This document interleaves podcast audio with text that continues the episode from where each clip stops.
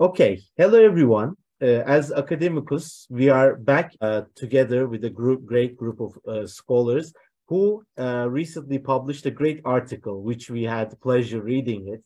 Um, today, uh, we are joined by uh, Jeremy Cornut from Simon Fraser University, Canada, Ilan Manor from Oxford University and Tel Aviv University, and Corinne Blumenthal from University of Ottawa. So we would like to welcome you all to our interview. Thank and, you for having uh, me. Today, uh, we will discuss their uh, recently published article uh, titled WhatsApp with Diplomatic Practices in Geneva Diplomats, Digital Technologies, and Adaptation in Practice. Uh, we will try to stay focused on the article, uh, which was published at International Studies Review, but we will talk more in depth, hopefully, as a mat in matter of time, over digital diplomacy and diplomacy in 21st century, how it's been done, and what are the recent changes in it. So without further ado, I would like to uh, start by with a general question. Maybe we can start with Dr. Cornut and then we can go on with other scholars and uh, other cohort of uh, great scholars we have here. Uh, I, am really curious to hear where did the idea of writing down this piece emerge from and what were your initial driving points to write this article? Okay, thank you very much. Thanks for organizing this forum. And uh, yeah, I'm glad to be here and joined by Corinne and Ilan. Thanks, uh, thanks everybody to be here. And thanks to those who listen, the mm, numerous people who listen that uh, discussion, I hope. So the idea originally, um, it's a collaboration we started with Ilan. And so Ilan should talk more about the initial uh, discussion. But uh, I initially approached Ilan because I read a blog of him and uh, he had a very uh, website and he had blogs. He was blogging constantly, and I knew Ilan for because he was going to conferences. And when I read this blog on WhatsApp in diplomacy, he was a, it was a pretty short blog, but very interesting. He was um, mentioning how uh, WhatsApp has transformed diplomacy. And uh, I was interested by digital diplomacy myself what I was looking for was an approach to digital diplomacy that was not looking at public diplomacy. So I know that there is a lot of work on, and including by Ilan, and excellent work uh, by Ilan and others on public diplomacy and the Twitter diplomacy and so on and so forth. But I wanted to have an insight about how diplomacy uh, uh, is transformed from within by digital tools. So that's why I approached Ilan. I don't remember exactly where it was. Uh, it was an ISA conference or an APSA conference, maybe. And we had that discussion, and he said, "Yeah, yeah, let's do it. Uh, yeah, I'm enthusiastic about it." So then, uh, when we worked, and uh, for various reasons, it took it took well we did the interview pretty quickly. He did the first round of interviews ilan and then we did a second round of interviews uh, in in june 2029 2019 uh, uh, in geneva uh, where most of our material is coming from. And then um, it took us a few years to process the material transcribe it analyze it and this is where Corinne stepped in because uh, Corinne at the time was my student at SFU and she was um, contribute she well we were working together on various projects and one of his projects included uh, this interview. She started analyzing it and then uh, she she had a significant contribution to the article so that's why i suggested we add her name uh, to the authorship so, and Ilan agreed to that, no problem uh, with that. So that's how uh, we get there. Uh, um, Ilan, maybe he can talk about why he wrote this blog in the first place. I just want to mention that he got the great idea of the title. So uh, the title is uh, Ilan's making or most of Ilan making. Great. Uh, Dr. Manor, would you like to go on with the, with the additional points? Yeah, um, just a small correction because the background is behind me. So I'm now at Ben Gurion University because people might be confused from the background. Um, I started thinking about WhatsApp and diplomacy um, after I was at a dinner of ambassadors to the UN in Geneva. Geneva is a very big, is a very big multilateral hub, as you might know. There's the UN uh, Human Rights Council and a lot of the other multilateral institutions that make up uh, the UN, the ITU, uh, ILO, etc. And uh, I was there as a private guest, and they were all talking about the fact that their job is now 24 hours a day because so much of it takes place on WhatsApp. And there was a new, a relatively new ambassador uh, at the dinner table, and he said that he inherited his place in the ambassador's WhatsApp group from his predecessor. So it was passing from one generation to the next. And oh, I think we lost someone. No, yes. And anyway, he was saying that uh, it's it's a very interesting way to get uh, to kind of get used to a new diplomatic setting through WhatsApp because it's an unofficial way of communicating and it's very very uh, friendly communication and he said, I entered this WhatsApp group, and within about two weeks, a lot of my friends were other ambassadors. So that's when I started to get interested uh, in this world. And I think it was about uh, 2018, uh, late uh, 2018. And then I had a chat with a friend of mine who was interning at the UN in New York, just as a young person doing an internship. And he told me that it's that his ability to do his job was all dependent on what WhatsApp groups he was a part of. That he, if he was in the right WhatsApp group, he would know what the most important issues of the day were and what the Russians were going to do and what the Americans were going to say. And if he wasn't in the right WhatsApp group, he could barely do his job. And uh, I think it was in Toronto uh, at, at, the International Studies Association where Jeremy said, let's do something together, let's do something on WhatsApp. And that's how we got the idea, the initial idea to look at WhatsApp and especially to look at Geneva as a, as a possibly uh, interesting hub because I think the argument that me and Jeremy are trying to say is that uh, and, and, and of course uh, Corinne is that sometimes digital technologies may be used differently in different forms. So the, the community of ambassadors in Geneva is a relatively tight-knit community. They're all posted there for about four years. They get to know one another. They get to interact with one another quite a lot. It might be very different, say, for ambassadors posted to a capital or for directors of foreign ministries, or even to number twos at embassies, or how foreign ministries use digital technologies, or how you would use digital technologies in the UN, where Twitter might be more dominant than other platforms. So I think this is how we got interested uh, in the topic. And uh, yeah, I, I, think it came out of the, of the great paper. And probably Corinne can say about a bit more about the challenge of pulling all of these interviews together and, and gaining insight out of them. Yeah, please. Corinne, would you like to chip in? Yeah, sure. So I, I did um, enter this project when, you know, the ideas were kind of already developed and the interviews were already done. But um, it was interesting seeing uh, there were a lot of similarities between the ways that uh, diplomats were talking about their experience with WhatsApp and with uh, group chats, and uh, regardless um, of you know their country, um, they they had a lot of similarities of the benefits um, and uh, the challenges with WhatsApp and group chats, and also just uh, the different strategies that they should adopt uh, to be able to use them effectively. So, I think that was a really interesting part of the project. Great. So I lead over to Ezgi now to pose her questions in mind. Uh, um, my question is, uh, in your paper, there's a stunning expression. It says, uh, diplomats toolbox has become bigger th- without replacing the old tools. So actually, this is this expression expresses the main argument of your research, I think. So could you explain to us uh, what are new tools and the old tools of diplomacy and how is their concordance? So you're right to say that it's a very central claim of our paper. And this is so because um, uh, both Ilan and myself, when we started the project, and then Corinne, when she jumped in, we agreed that what we wanted to look is not at the transformation or the how diplomacy changed, but in a way how diplomacy adapted. So rather than look at how the new things is different than the past, we were interested by uh, seeing continuity over changes, but obviously continuity and adaptation.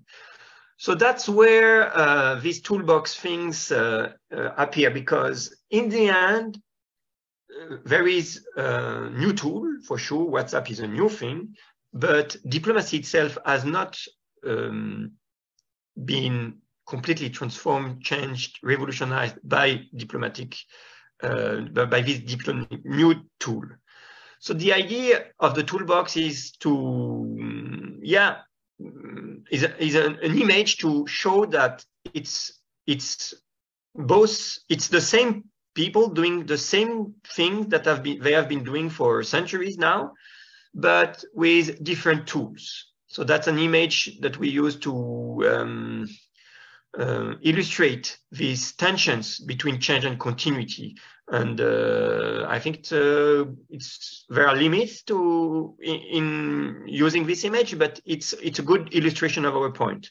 Uh, the point being that yeah, things have changed by technology, but scholars may have been too much blinded by these uh, changes and forgot that some things have not changed. And that what matters in the end, if we want to understand technology and diplomacy, is to grasp exactly this, the tension between change and continuity, not uh, focus only on change or not claim that, well, these tools that are appearing are just secondary on and don't matter, but really to understand in a nuanced way that diplomacy is transformed, but not completely changed. Maybe uh, Ilan or Corinne wants to add something about that.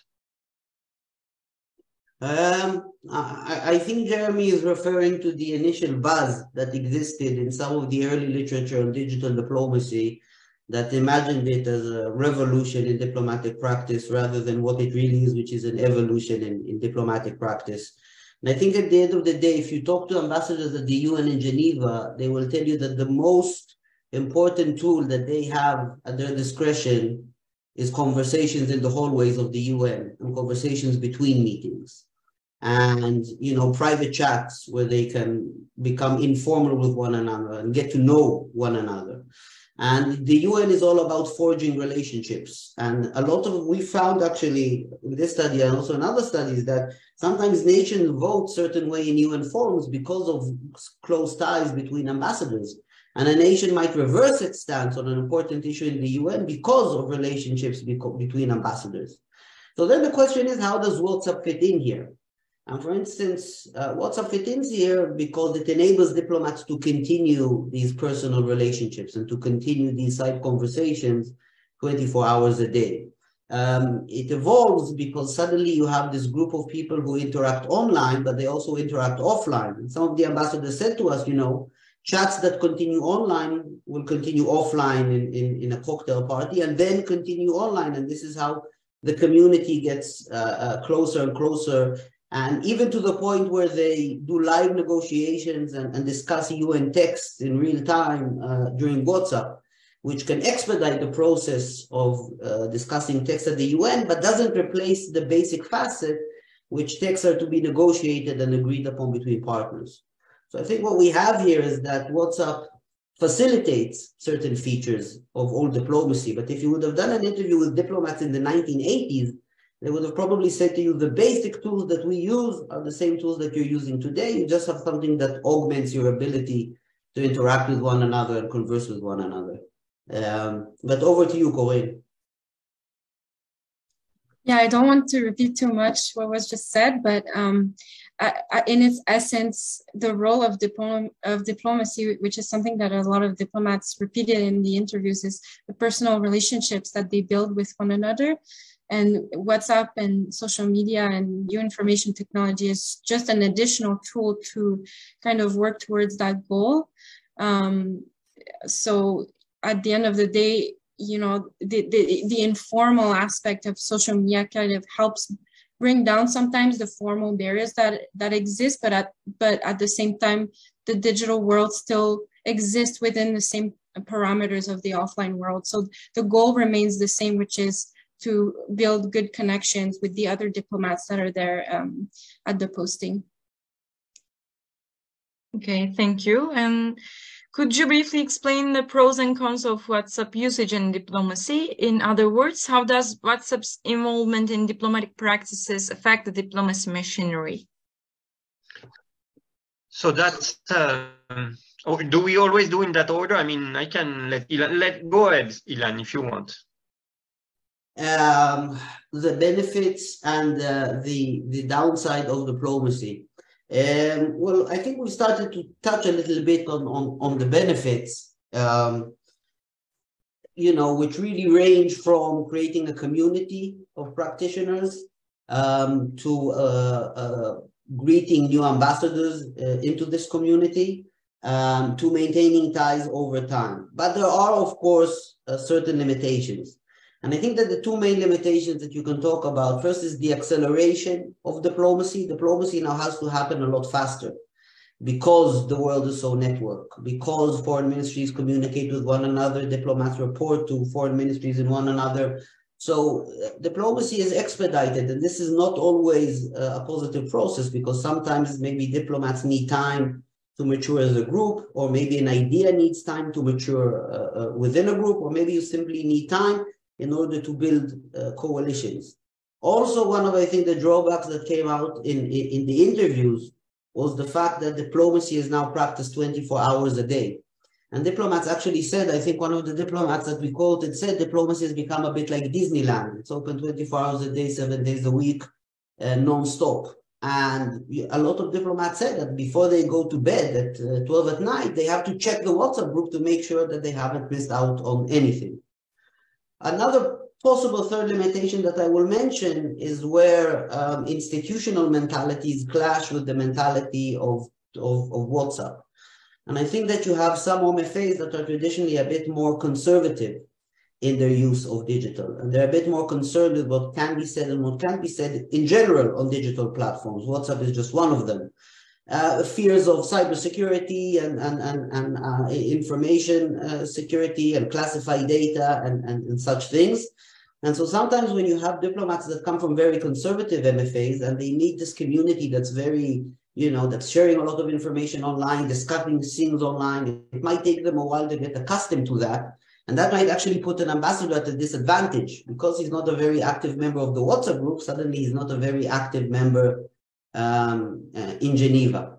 And so this suddenly creates like a, a digital deficit uh, for that uh, ambassador.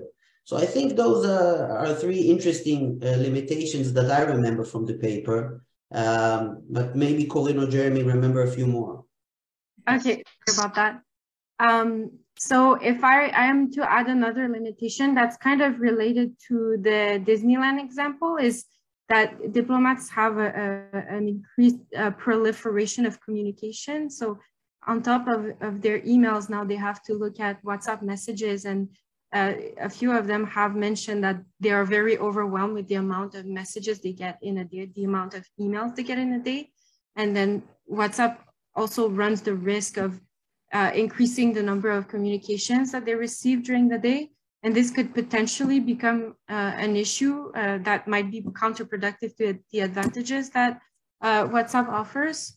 But at the same time, if I can bring um, a benefit of WhatsApp for some delegations, for example, smaller delegations, it helps them uh, be more present in uh, more negotiations and more discussions at the same time. If they cannot be physically present because they have a lower number of staff in their team, then WhatsApp is a good way for them to kind of um, extend their participation into these discussions by virtual means instead of being there um, in person.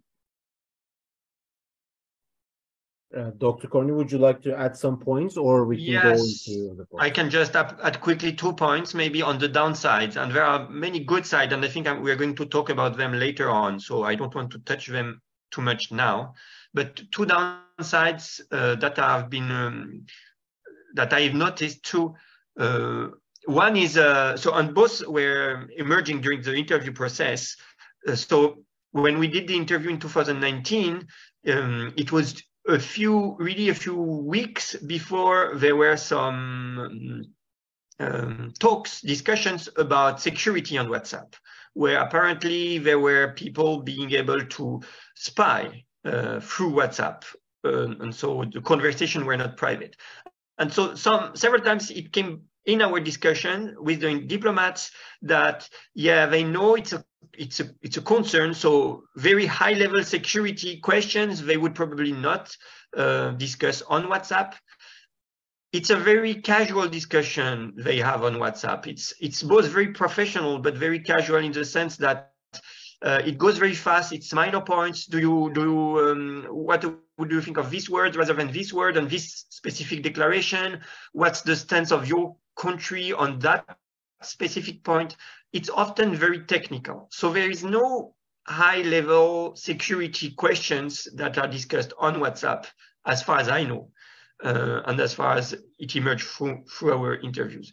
But certainly that's something they, they, are, they were aware of uh, and um, they were cautious about. So not discussing things that could could potentially be uh, a question of national security. So it's diplomatic work, diplomatic negotiation, but associated with with low risk um, of security in terms of security. The second thing that was pretty interesting, and I never thought about that, is that it's for the archives of diplomatic work uh, or even for diplomats themselves, it quickly become a mess. Having discussion on WhatsApp, if you are in several groups, uh, you discuss several topics at the same time because you are the representative at several organizations at the same time, and you, you don't have anyone helping you in that because it's your personal phone. So soon, some of the diplomats lose control of the points of who is saying what and they are no, no longer able to track the positions, the discussion, and so on and so forth. So WhatsApp is a very immediate tool for discussion of immediate thing. But when you want to go back, or as Ilan mentioned, when you want to discuss for more, more than a few minutes, a, a point, WhatsApp is not a great tool because it's too immediate, too instantaneous, and diplomats lose control of it. So you need to be very well organized, to have a good memory, to remember, to be to be alert, to be yeah, to be focused on the WhatsApp discussion so that you don't lose track of who is saying what rapidly. Because we're talking about sometimes very huge groups. If you think at the EU group, for instance, you have almost 30, 30 members, right? So that could quickly become a big issue. Yeah, great that you mentioned about WhatsApp groups because you you were also really curious to hear also more your thoughts other than the article because as you mentioned WhatsApp groups can be really tricky both at the individual level and also at the diplomatic level. But we are also maybe curious to see you know what are your thoughts on WhatsApp being effective more on diplomatic processes as well uh, as more security has been trying to enhance and so on and so forth as you mentioned as well maybe we can turn into Dr. Manor and then we can turn into Corinne if you want.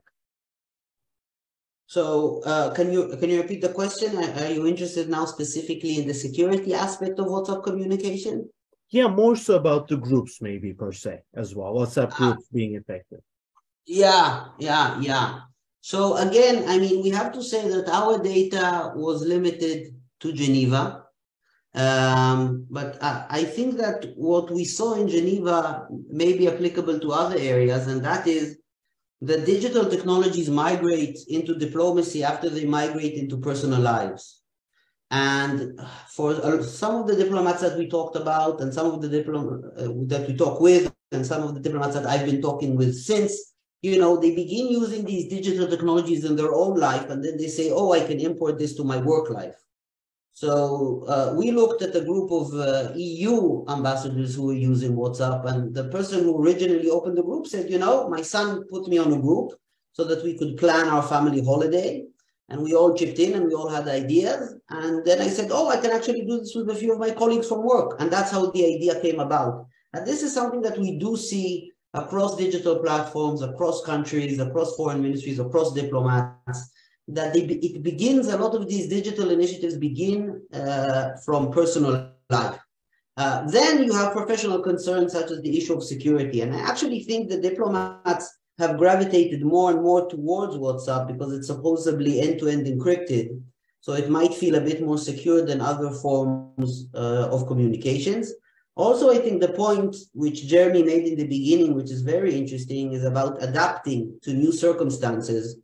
And uh, here I can tell you that, the, for instance, for Israeli diplomats, they use uh, WhatsApp very, very extensively with code words. So it's usually a lot of the some of the time they write messages. You know, I talk to the bald guy, and the bald guy is going to talk to the overweight man, and the overweight overweight man will talk to the blonde lady. And if all three agree, then we have then we then we can have a meeting. So they find these ways of, of circumventing uh, data concerns by, for instance, uh, using uh, code words or using catchphrases and, and things like that. And I think that actually WhatsApp has emerged probably even since our study as even a more important platform. First, because it's become more popular around the world. Second, more and more diplomats are using it in, per- in, it, in their personal life. And third, there is this idea of data encryption that actually makes it better. It is fascinating to look at these groups in the term of group dynamics, because once you have a group of diplomats on WhatsApp, and their use of WhatsApp might influence their position within the group, both online and offline. And this is a bit what Corinne was saying. So you can imagine that at a regular UN meeting, the ambassador from Latvia, no offense to Latvia, is not the most important person around the table if it's a meeting of, of, of certain states. But if he's the administrator of a group, or if he's the most active person on the group, or if he's the most connected person on the group, then suddenly he has a new gravitas that he can bring to the offline diplomatic negotiations table, which is also something that we found in the study. So this is a little bit about this idea of WhatsApp groups, but uh, I think I can stop here and the others can, can, can take it up. Corinne, would you like to chip in or add some comments?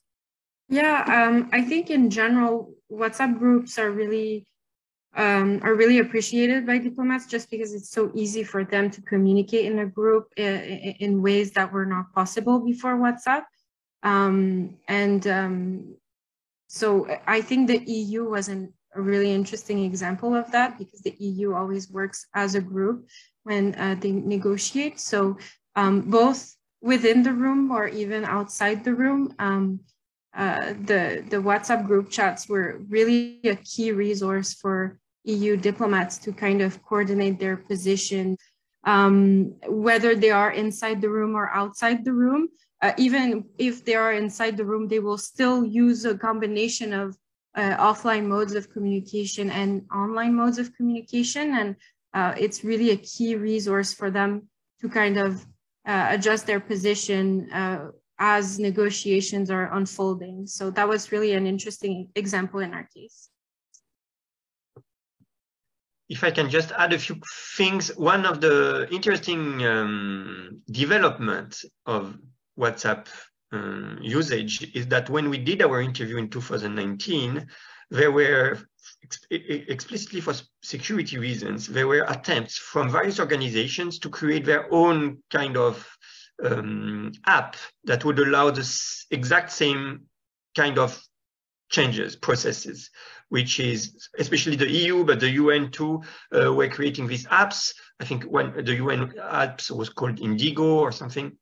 But overall, it didn't um, replace WhatsApp for a very simple reason. It's that Geneva is an international forum. So if, you restrict um, an app to EU diplomats, uh, they will be able to communicate between themselves, but not uh, with other partners or other um, counterparts. So that's uh, a limitation of any attempt to create uh, um, another kind of app, um, an official app or protected app, because WhatsApp obviously is owned by private interests. So at the time in 2019, diplomats were were not that. Some diplomats were not that happy about it, but this is how digitalization happens, which is uh, from the bottom up and not top down. And in, in this bottom-up process, there is an app. It's used widely by all sorts of people all over the world. And uh, diplomats start using it also for the same reasons. It's easy, it's universal, and so on. So that's uh, one one point. Another thing about WhatsApp groups, because it's um, so as you know, WhatsApp is is defined by groups. So you create groups, and that's how you engage on WhatsApp. The most universal group was uh, the women's ambassadors group. So even the most um, inactive ambassador on on WhatsApp would be if she's and she was a female, I think, the, among our interviewees at least, uh, she would be active on, or she would at least receive message from the women's group. So what is interesting, and that's why it's uh, fascinating to look at WhatsApp, is that physical groups overlap with digital groups in WhatsApp. So you create groups based on all sorts of logics that mirror uh, what what's happening on the group. So Women's Ambassador is a good example, but you have also at the time in 2019 you had the mountain mountain country group where uh, some countries would uh, and they all had mountains at the time so it was i think um, i don't remember exactly but mountain mountain countries so switzerland i think there was canada inside they were they were creating these groups. Uh, so it's a it's both a very flexible fluid process where you would create group ad hoc uh, uh, but also very um, institutionalized groups, so the EU group, for instance, or or um, other groups around specific questions for human rights, because at the UNHRC, right, we, discuss uh, human rights issues. So um, that's that's that's what WhatsApp is good for, which is creating groups, easily creating groups, and when you when you start working on a question on a resolution, and you have a pro, you have anti, you have countries you need to convince. And for each of the tasks, you start, you create a group. And uh, you have the group among, of the countries that support the resolution and they discuss between themselves and then you have the countries who are against them and they create a group and, and so on and so forth. So very flexible tool which mirror what's going on on the ground. So if you want to understand diplomacy in both the online and the offline dimensions, it's very interesting to look at groups. And for the little story, that was Ilan's uh, insistence that made us make a section on groups because he was like, we need a section on groups. And I said, okay, let's do it then. Sounds very interesting. Thank you. Uh, I would like to ask you a question of my friend Cansu. is not uh, here today. Uh, she asks, would it not be a problem for a diplomat to be so easily accessible? Uh, I think uh, Dr. Jeremy Cornut uh, talked about this a little bit, but if you want to, you can elaborate this question. Um, so what do you think uh, actually about this situation of um, could online practices cause irra irrational causes? I think Ilan mentioned that that the temporality, the tempo uh, of diplomacy, diplomatic negotiation has accelerated, and sometimes it's not a good thing. So he has alluded to that um, uh, reality, which is uh, if you negotiate too quickly and you may miss some things or you, you may have um, not the time to think about what would be the right position for your country given the interest and the values you are supposed to promote. So certainly there is that. We did not, in our interviews, um, add any reference to that specific what was clear in the interviews that some diplomats were overwhelmed, where they received too many messages and they were not able to engage meaningfully with all of them. So from a certain perspective, this tells us that, yeah, of course, uh, WhatsApp creates this kind of dynamics that prevent good negotiation practices. Well, just one thing I would say that, like anything, there's the question of inclusivity and exclusivity here. And what do I mean? You know, a WhatsApp group at the end of the day can also become uh, an, a closed clique. And if you're not in the clique, it's it might be quite difficult to do your job. And some of these groups can lead to very powerful relationships. So, for instance, in the UN Human Rights Council, the presidency of the council changes between countries every so often, I think once a month or every three months, there's a different president from a different country. Now, if the president is in your WhatsApp group, which is something that we encountered, you can actually text him and say, we don't have a majority yet, please stretch some time and let's delay the vote until we get the majority that we need. But if you're not part of that group, then A, you don't know that that's what's going on, and B, you don't have the same ability to influence the deliberations of the, of the council and try to raise your own majority. So, you know, whenever we talk about digital and there's these, uh, you know, terms like digital divides, etc., um, uh, a very powerful WhatsApp group could become almost like a clique that if you're not part of it, you find yourself at a, at a disadvantage. And then, of course, it becomes a question of is it a regional group? Um, is it a general group? Is it a gender-based group? Is it a group of specific countries? And I think this is what Jeremy said, that suddenly you can find yourself probably today with a proliferation of WhatsApp groups, that you're a member in six different WhatsApp groups, and all of them are writing all the time. And this did not come up in, in, in, the interviews here, but in other interviews that I did, diplomats said that, you know, sometimes like every one of us, they send the wrong message to the wrong group. And then it takes them a while to delete the message. So suddenly, you know, they, they give, they've gathered intelligence from what, one WhatsApp group and they share it with the contra WhatsApp group. And of course, it's a mistake because they're not supposed to do that. So this the, the, the whole role of managing all of this information, like Jeremy said, can be quite uh, can be quite tiresome. Corinne, would you like to add some comments? I think uh, on this one, uh, I, will pass because those were really good comments, and I don't want to repeat too much what was said. Okay, uh, then maybe we can turn to more general questions because what you have stated also in the article and now as well, uh, fascinating to hear. You know the transformation of diplomacy the very nature of diplomacy. So we have some also some questions regarding the general um, nature of diplomacy. We are also, while reading the article uh, with our friend who is not here with us today, we came, came up with the thought that with digital transformation, can a diplomat or an ambassador, if you will, uh, be more influential than a country's state leader or state representative, with also with the help of these digital tools and so on? Uh, so this is a more general question regarding the digital transformation of diplomacy. Maybe we can hear Dr. Cornut, your thoughts, and then we can turn into uh, Dr. Manuel Corinne. Yeah, I can share my thoughts, but I think Ilan is the expert uh, on that.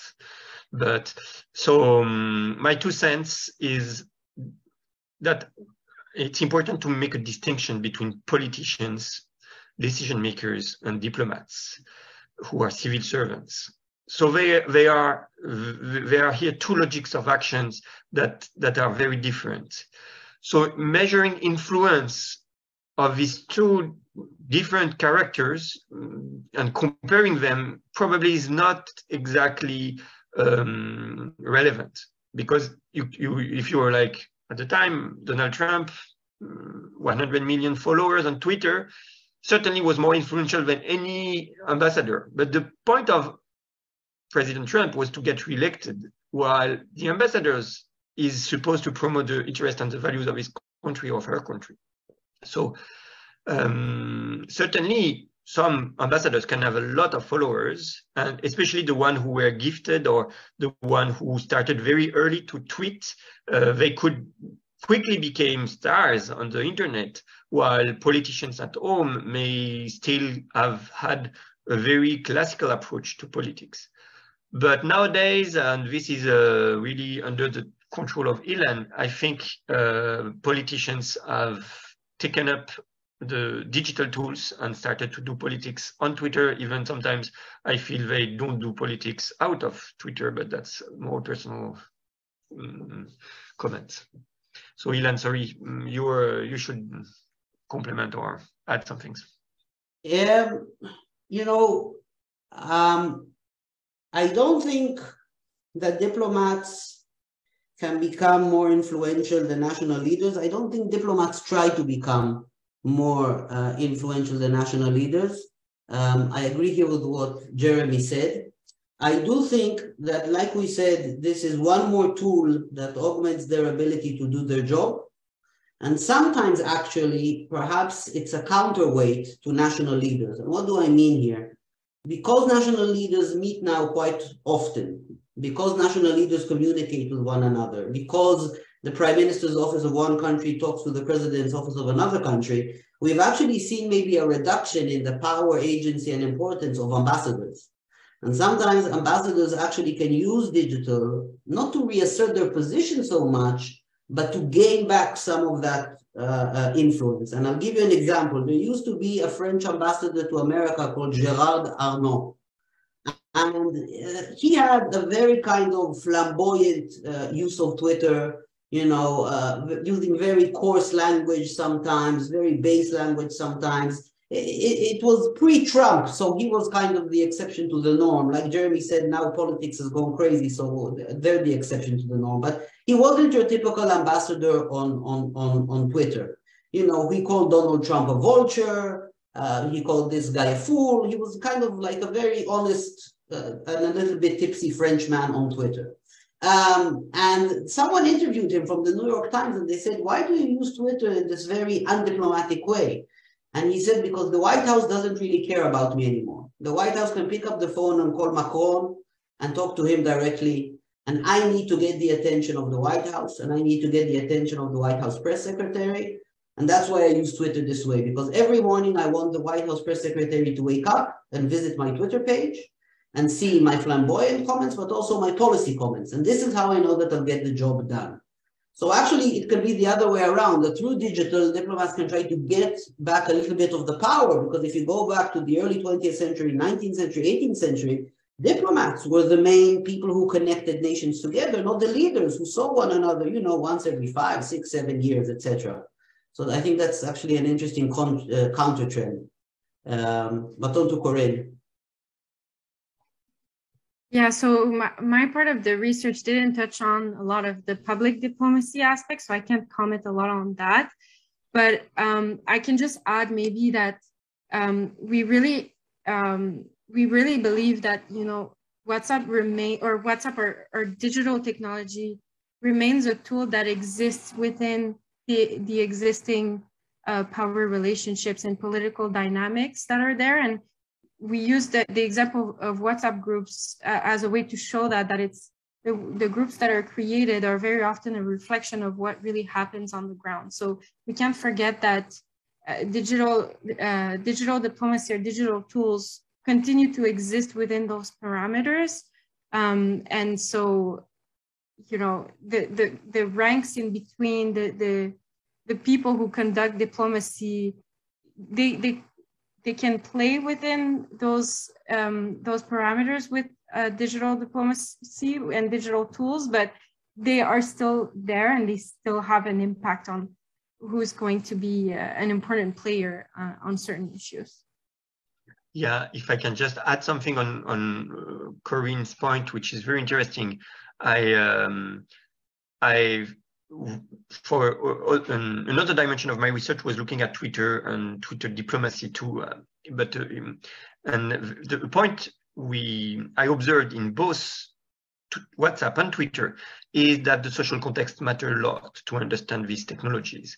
So um, they they are adapted to the social context, to the current times, and uh, they work because they make people do things that um, more efficiently in the context. And when I looked at Twitter, I look at uh, in, in, particular in Trump's diplomacy on Twitter, which is um, some for some very undiplomatic. But I explained how it could make sense in the current context, um, where institutions are unraveling that this um, direct kind of engagement by leaders and, and very coarse engagement sometimes on, and really not, not constructive. Um, certainly it could be seen as negative from many perspectives it is, but we, we need to understand that it fits the current times. It works at least between 2016 and 2020 when uh, Trump was a president, or at least he was not reelected. So this also means that it's not completely efficient, not totally efficient. But it's just to say that technologies itself themselves cannot be understood without looking at the context and and uh, the broad uh, norms that are constantly both changing and being uh, reproduced uh, by what uh, agents do, what by what practitioners do. So thank you. Lastly, we are very curious about your um, opinions on democracy and inequalities. Uh, how would you eval evaluate the role of digital diplomacy on the level of development and democracy when it used effectively? Asks Cansu. And let's add the other question by me. How can WhatsApp diplomacy help tackle inequalities between states? Could it help to small states, to middle-sized powers to better express their concerns maybe? And would WhatsApp groups create echo chambers among diplomats? Asks Cansu. Uh, let's gather them together. Yeah, so the, the question of echo chambers, I'm not sure is, is, is that relevant because, I mean, as a profession, diplomats have to stay very uh, up to date with the news, uh, uh depending on what posts uh, they're doing. So if they're at the UN, they will read international news and maybe Geneva news or New York news. But usually diplomats are quite, they have to be well informed to do their job. So just because they hear something in a, in a WhatsApp group doesn't mean that they'll think, oh, this is reality and everyone thinks this way. So I think actually the people who are, you know, less likely to be enveloped if, in these echo chambers, if they even exist, are diplomats. The question of inequalities, I think, uh, is interesting. I think Corinne touched about this a little bit earlier with smaller representations uh, who can use WhatsApp group in diverse ways. I can tell you that since that we since we did this article in, the interviews in 2019, I've also heard of countries um, who now do press briefings through WhatsApp. And, and what do I mean?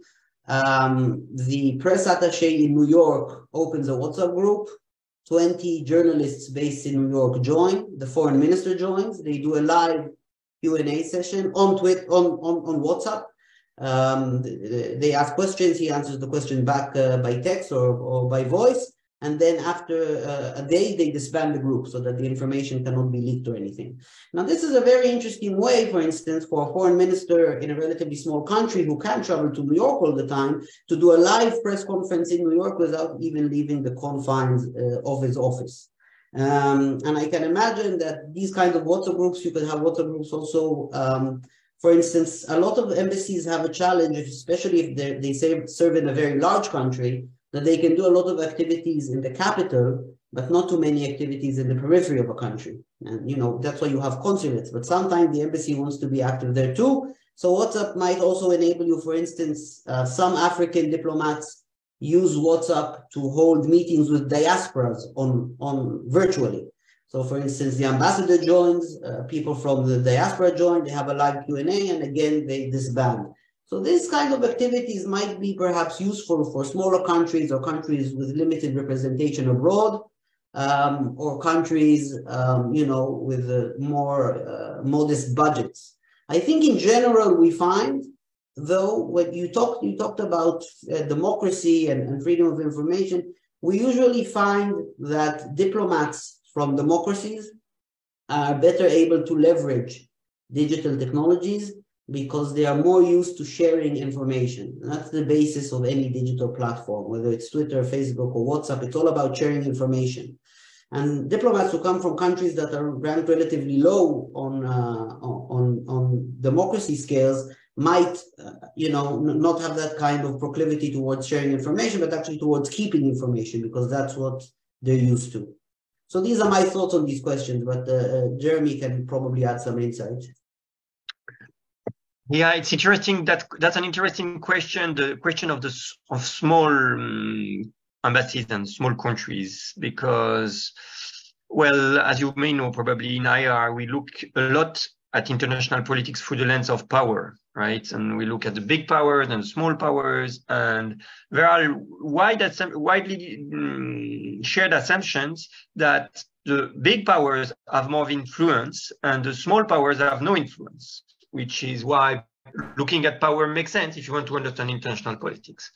What we see with Twitter and with um, with WhatsApp and all the digital tools is well, both that power matters, but um, also that small countries can punch above their weight because the diplomats are more gifted uh, with technologies or they have new strategies or uh, they uh, use um, meme or they use humor or, or all sorts of strategies to attract attention that is uh, disconnected with the weight their country really have. And there is this example in Canada where we have that tweet by an intern um, in Canada where in, during the 2014 uh, war in Crimea, invasion of Crimea by Russia, and you see that uh, intern tweeting uh, from the NATO uh, account in Brussels and uh, being able to frame the, the public opinion with a single tweet in ways that certainly go beyond uh, what Canada could have been hoping to do with any other kind of tools.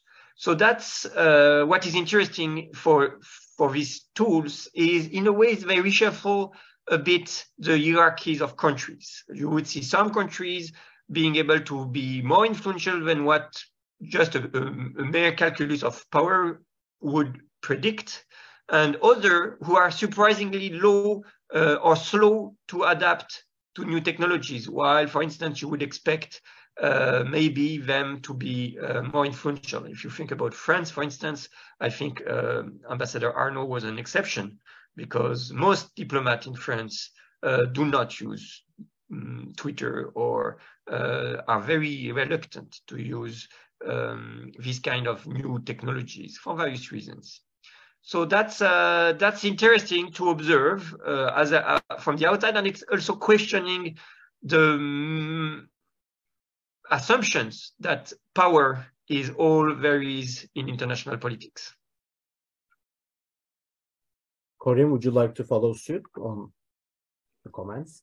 Well, no, I don't want to repeat too much what we already talked about um, in our discussion, but I think we really saw the the power of WhatsApp for uh, smaller delegations when we saw how some of them really saw the opportunity of using WhatsApp to kind of expand their reach within uh, uh, the multilateral uh, multilateral setting.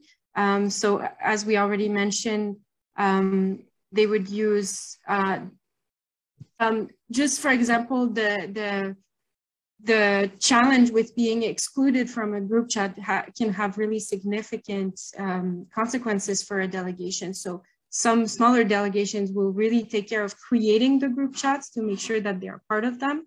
So we really saw that in how they they tried to uh, grasp that opportunity of of expanding their influence within uh, the multilateral setting with WhatsApp. Uh, thank you so much. Uh, most of our questions and also almost all of our questions have been answered. Also, uh, adding our friend who couldn't be with us today, Cansu, we also were able to ask her questions as well, and you gladly answered, kindly answered all of our questions. Uh, so, without taking much of your time, uh, I would like to thank each one of you uh, for being with us. Dr. Manor being with us at, at the night time, and uh, Corinne and Dr. Cornut being with us at the daytime. So we are surpassing three time zones or four time zones, including us. So thank you so much once again for being with us.